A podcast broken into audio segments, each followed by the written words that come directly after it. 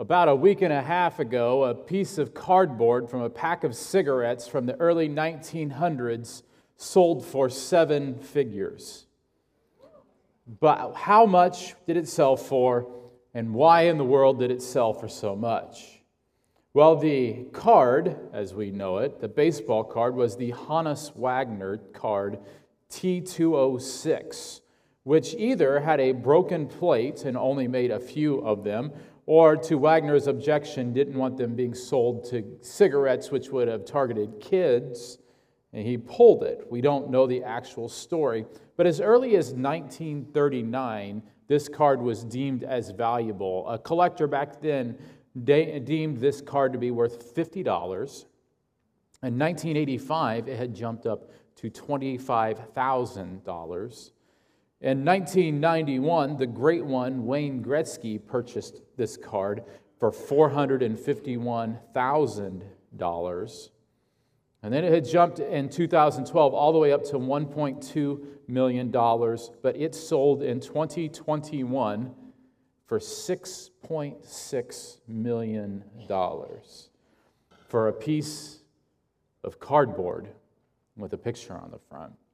How could something so small become something so great?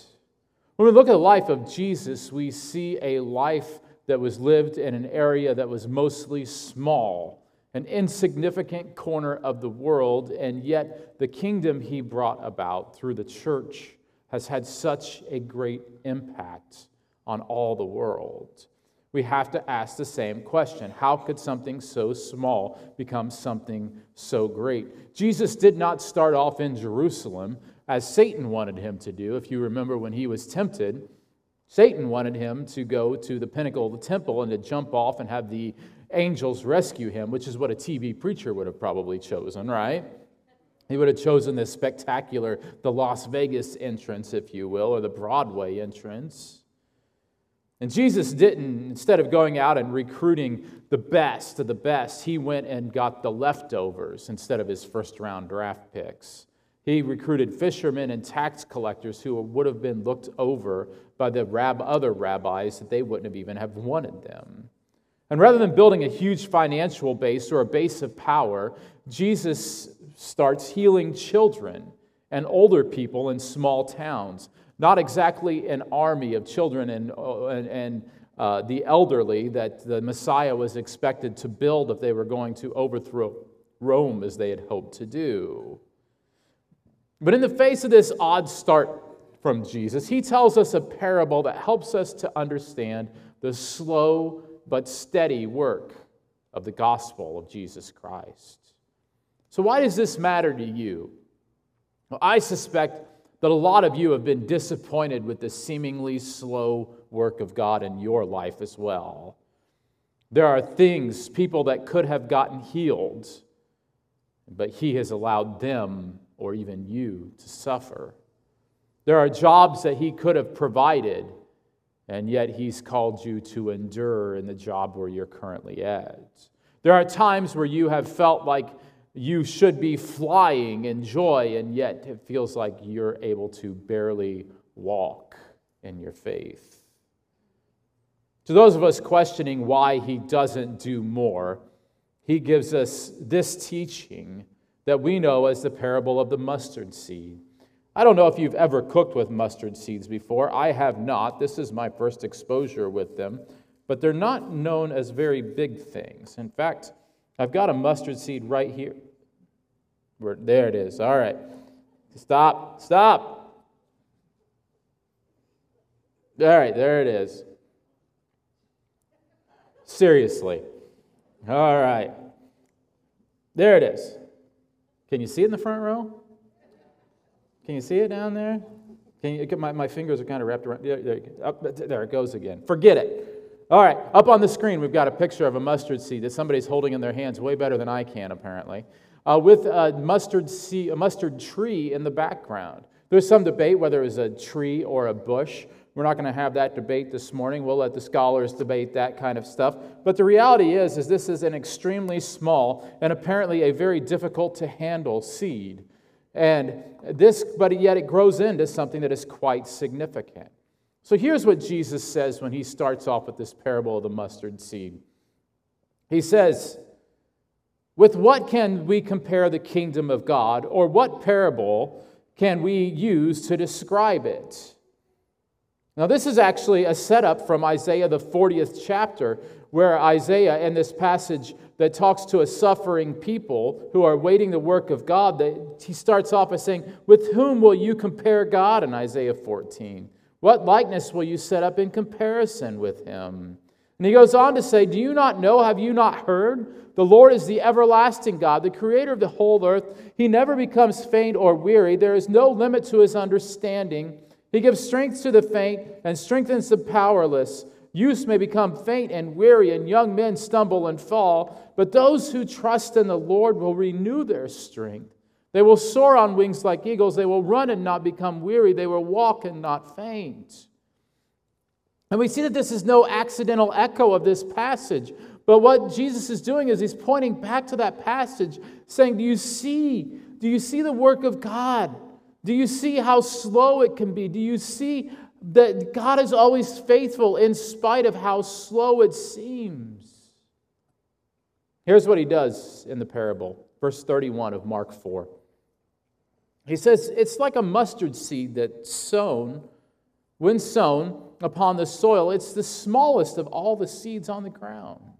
It'd be a real booger to plant if you're going to put those in your garden. I'm going to be honest with you. And when sown, it comes up and grows taller than all the garden plants and produces large branches so that the birds of the sky can nest in its shade. And both Ezekiel and Daniel talk about the idea of a mustard tree, like the kingdom of God growing up like a tree until those who can gather underneath of it. Like, and that's the whole point. Trees take time. They start off very small, a small seed, and yet God grows them into something big. There's no such thing as instant oak trees, they don't work that way. Poison oak, on the other hand, that grows all too quick in this parts of Ohio. So, how's this tie into discipleship? We're in week three of four of our strategic plan that we're calling our Only God Can flight plan. And as we look at this, we've been talking about different aviators from Ohio's rich aviation history that will help demonstrate for us. Today, we're going to take a look uh, from the life of John Glenn and see some of these same principles that Jesus is talking about at work.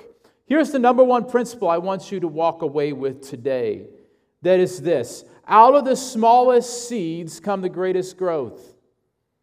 Out of the smallest seeds come the greatest growth. Doesn't seem like anything profound. But the reality is, is that in our culture, we're all looking for the magic pill, aren't we? We're all looking for the magic pill that changes everything. We want that magic pill that will help us to lose 50 pounds without having to work it off. Amen. Yeah, yeah, yeah, yeah. Can I hear 75 out there? Yeah, yeah, yeah, right? Yeah.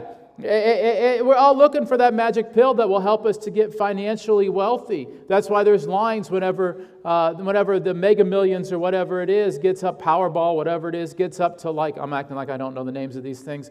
Whenever the line gets, whenever it gets up to like, uh, you know, $500 million, the line's way out the door for those things. Why? Because everybody wants it the easy way. We want it in marriages too, and that's why so many marriages swing back and forth between a, a, semblance of health and dysfunction because there's just the things that we need to put in place for them to be lastingly healthy we refuse to do. The reality is, is that there's no magic pill to make you become like Jesus. Oh, sure, you get baptized, you surrender your life to Jesus, and those are big moments. But it's not like everything from there just snaps into place. You see, what, what, what if, it, if there's not one big thing that you do? But what if there's a million little things that it takes to become like Jesus? What if it's every day of your life is just a little bit more and a little bit more and a little bit more? Because the reality is, is that God doesn't make it easy for us because He knows if He made it easy for us, is that we, would, we wouldn't do it. He knows that if he made it easy for us, we wouldn't actually become like Jesus. We just try to just try to fix up the outside without actually changing the inside. And today's aviator is John Glenn. And growing up, I had a globe in my house. that had three circles around it. I'm not talking about the equator and the tropics of Capricorn and Cancer. But the three circles I had, is my globus from when my dad was growing up, were the three orbits around the earth that John Glenn made in 1962. I was always fascinated by that. A little boy from a town of about 1,800 people that was barely on the map managed to somehow make it on the globe. John Glenn was born and raised in New Concord, just outside of Zanesville, Ohio. After high school, he decided to enroll in the U.S. Marines, where he wound up flying 159 combat missions in both World War II and Korea. But one of the amazing things about John Glenn from studying up on him over the past month or so and doing some extensive reading, what I found is that while he was an ambitious man, his ambition was to do always to be a servant. He always wanted to serve both his God and his country uh, and his wife as well. He was a tremendous husband to his wife. He was a devoted Presbyterian man who understood the idea that he was not here to get his own, but he's here to serve his neighbors. So I want to share with you what I'll just call the John Glenn principle this morning, and that is this never stop growing, never stop serving. Never stop growing, never stop serving. I shared a few weeks ago about the demographics of our area around East Point and how about around the country there's about 37% of people would be classified as spiritual servants, people who grow through serving uh, primarily. But here, and you zoom in towards East Point, within a five mile radius, that number drops from 37% to 18%. And when you drop to one mile radius around the church, it goes from 18% to 1%. A percent. And we talked about how that is such a that's a, that's that's a very bad sign for our area. It's one of those things that we recognize when we look at that that there's a servant discrepancy in our area. And that's reflected in our church as well, where it often feels like pulling teeth to get volunteers. And so, so when I was reading about John Glenn this week and this heart for service, it really just resonated with me that this is an area where we absolutely have to grow as a church. We have to be people who are committed to serving both our area, our community, and within our church. We must be people who say, hey, it is so important that we lay down our lives for others, that we serve others, that we will grow become like Jesus, not just when we read the next book, but when we pick up the towel and drop to our knees and wash the feet of those around us, just as Jesus did. We've got to turn that corner and become servants. That doesn't happen overnight, but it will be a major focus as we talk about discipleship. Discipleship isn't just about learning more, it's about serving more. That's what Jesus and John Glenn show us, if I can say such a thing. So, how is it that we never stop growing and never stop serving? First, we need to be both persistent and patient. The reality is, is you can't be in a hurry to become like Jesus. Did you hear me on that? You can't be in a hurry to become like Jesus. So much of becoming like Jesus requires us to slow down. And while you can't be in a hurry to be like Jesus, you must have urgency. There must be an urgency in your life that says, I need to become more like Jesus in this area of my life. There needs to be, I cannot wait another day to start becoming more like Jesus. I need to start serving today. The reality is, is John Glenn's life wasn't all glamorous. It wasn't all flying fighter planes and going on missions on space shuttles. He spent a lot of years in between wars and, and NASA, barely even flying at all, just pushing pens at a desk job. But those were also formative years in his life. And I think that so many of us are waiting for something to happen. We're waiting for the big event to happen in our lives. And the reality is, what if what it takes for you to become more like Jesus is for there to be some stillness and some silence? What if it takes for you to become more like Jesus is for you to not do as many things as what you've been doing? What if to become more like Jesus, it takes hearing his voice and then going and serving someone in a way that's completely unexpected? It's not all glamorous. Be persistent, be patient. Secondly, keep on growing. Got to recognize that our life isn't met at a time where we become a Christian and then from there on out we just hang on for dear life. The reality is, is when we become like when we become a Christian, that's just the starting point. If it's a race, that's just the green flag. That's just the first lap of the race of a very long race. We are to called to keep growing throughout our entire life. We never retire from growing as Christians. Isn't that a good thing? Well, I guess we do retire, but it's when they put dirt on your casket, all right? And then, and then, you know, then, then, then it's up in God's hands from there on out. But John Glenn not only went on from being a fighter pilot to being an astronaut, but and being a test pilot in between, but he also went on to become a four time U.S. Senator here in the state of Ohio. I didn't even know whether he was Democrat or Republican for the longest time because uh, he was always the guy uh, that tried to bring people together.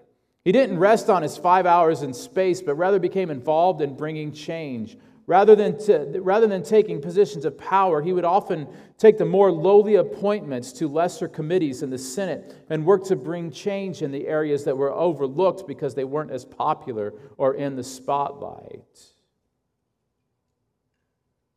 Keep on growing. Don't quit growing because you start off as a baby in Christ. You start off as an infant, and the goal of every infant is what? To grow up. I mean, as much as, you know, we always say, like, oh man, I just wish I could just keep him this size forever. That, that's just a lack of sleep talking, isn't it? Uh, you know, like, as much as you want those little babies, what you really want is you want somebody else's little baby to hold for a while, right? And then to pass them off whenever they start screaming or whenever they, their diaper starts making those odd noises that diapers make or uh, followed by those odd smells that they make, correct? The reality is, is that the whole goal is to grow up to a fully functional adult, a fully functional human being. During John Glenn, once he got through orbiting the earth, he came back and addressed a joint session of Congress. And during Glenn's address to Congress following his orbit of the earth, he told a story to emphasize that this journey that he'd been on was just the beginning of exploration, that they needed to do more than just orbit the earth a few times, but that they needed to eventually go all the way to the moon and, and continue their exploration. And so he recounted the anecdote about British Prime Minister Benjamin Disraeli looking at the electromagnetic experiments of Michael Faraday, not the guy on Lost, but the actual Michael Faraday, and asking, but of what possible use is it? The prime minister said to Faraday. And Faraday responded by saying, Mr. Prime Minister, what use is a baby? So, what he was saying is that that baby, it's beautiful and it's, it's a good thing, but like it hasn't grown up yet. Like, that's when you will understand the full value or the full contribution of a human life. That's when it's understood, but it's precious now. So we need to keep growing. We need to be on a lifelong quest for growth. Never stop growing, never stop learning, never stop serving. One final thing here that I want to encourage you to do, and that is to do what you are afraid to do. Do what you are afraid to do. Now, if you're afraid of jumping off a bridge, I would say that's a good fear. That's a healthy fear. Don't go jump off a bridge unless it's only like this tall and there's a bunch of water underneath of it. Then it's okay, right? But a lot of us have fears to do things spiritually. We have fears to share with someone who we know we need to share with. We have fears to take the next step in our faith. We have fears to come before God in prayer because we're afraid we'll be rejected even though we know that's not true. We have all these fears that come up in our lives all the time. And I'm telling you, if we want to take to the next step of the next step of faith, we have to face our fears. We have to do what we are afraid to do. Before John Glenn orbited the earth, he was asked about the risk about the fears that go into it. He said, We're working every day to make it as safe as we can, but we are all well aware that there are risks and we'll be willing to take, or there will be right up to the time of launch. But if the stakes are high enough, you're willing to take those risks. And I just want to ask you today do you believe that the stakes are high enough in the life of your family, in the life of your neighborhood, in the life of our church to take those risks? Those things that you are afraid of doing, are the stakes high enough to see possible transformation in your life? To see your family differently when you start taking those risks as a family to grow in your faith? Is, are the stakes high enough to see your children walking with Christ into the next generation, taking steps of faith that maybe you aren't even able to take because they've grown throughout their life because you invested in them. I believe that the risks, the stakes are plenty high for us to take those risks. So, what's it look like here at East Point? Well, first, we want every believer at East Point to be able to describe how they walk with God how they engage with Him through His Word and through prayer, and how they walk with one another while engaging the world. We don't want people just walking with God and not engaging the world at all. We don't want people just engaging the world without walking with God. Those don't work. But as we walk with God and one another and engage the world, that's where life change happens. That's where we start to make an impact in the greater world around us. And so, a few of the other things that we want to do is we want to establish some pathways here at East Point. We want to help be able to get people from the front door to fully committed followers of Christ. We want to be able to help people who aren't even in the front doors yet to find those pathways into the communities. We talked about those last week with evangelism. But once they get here, how can we get them growing? How can we get them plugged in in a meaningful way? We're going to be talking a lot about that. We don't have that all laid out yet, and that's okay. This is going to take a while. And like we're talking about today, it's okay. The best things always take a while.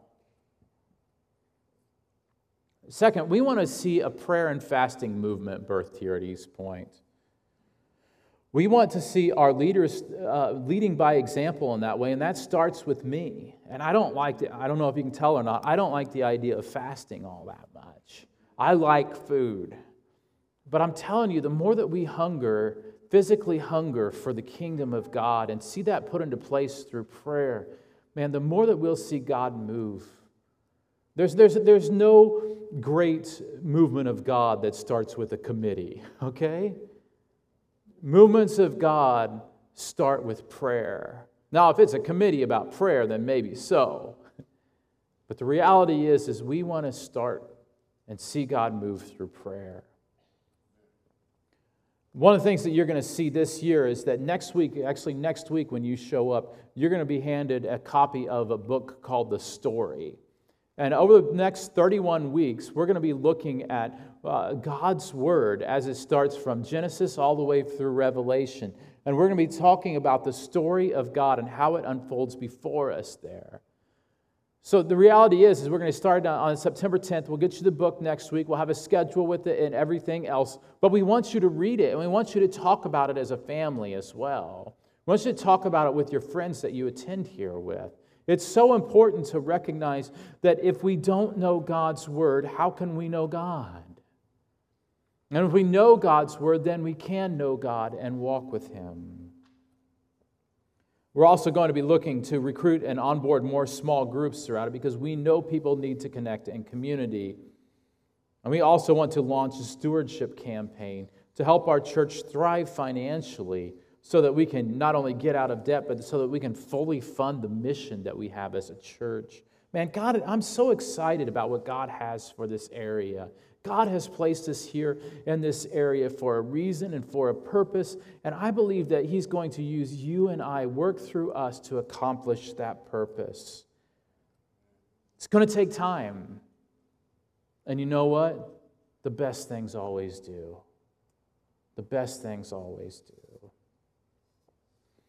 As John Glenn was about to retire from the Senate at age 77, he wound up volunteering for a second trip into space, this time not on a rocket, but on the space shuttle, not for five hours, but for an entire week. He volunteered himself so that they could do research on aging in space, as they found many parallels between aging and the time that was spent in space. Was another opportunity for him to serve. But at one point, the man who was famous for noticing the fireflies in space for the first time upon his re entry uh, on his first voyage. At one point in 1998, the 77 year old man above the space shuttle was seen hovering near the window, looking out as if he was just lost in thought. One of the other astronauts went to him and said, John, Mr. Glenn, what are you doing? To which Mr. Glenn stepped aside, and the man could see that they were above the Amazon rainforest at night, and there was a massive lightning storm going on beneath him, lighting up the whole sky in beauty and the power of God. And Mr. Glenn simply responded to him, I'm at church right now. And I thought, man, that, what a beautiful story of, of, of a man who had given himself fully to the work of God in so many different ways, of fully to the, the, the work of serving his neighbor, to where every moment that comes up, we recognize we're, we're at church, to when we hold the beauty of our grandchild, to when we're sharing our faith with a lost one to when we're serving a homeless person in need, to where we're walking alongside and listening to a friend who needs a bit of encouragement. All those million things that add up to help us be like Jesus throughout the course of our lives. And we find that in some surreal moment, every one of those moments is like we're at church. Because that's what it means to be the church. Is not just gathering on Sundays but going and growing all week long. Church may we be caught in the moment where we are at church all week long Father, we thank you that you have invited us on this journey to become more like you. Lord, that you don't want us merely to be uh, saved from the pits of hell, but that you want us to help bring the kingdom of heaven on earth as it is in heaven. We thank you for that role. We thank you for that responsibility. We thank you for that calling. Help us, Lord, to become more like you in every way. We love you and thank you in Christ's name. Amen.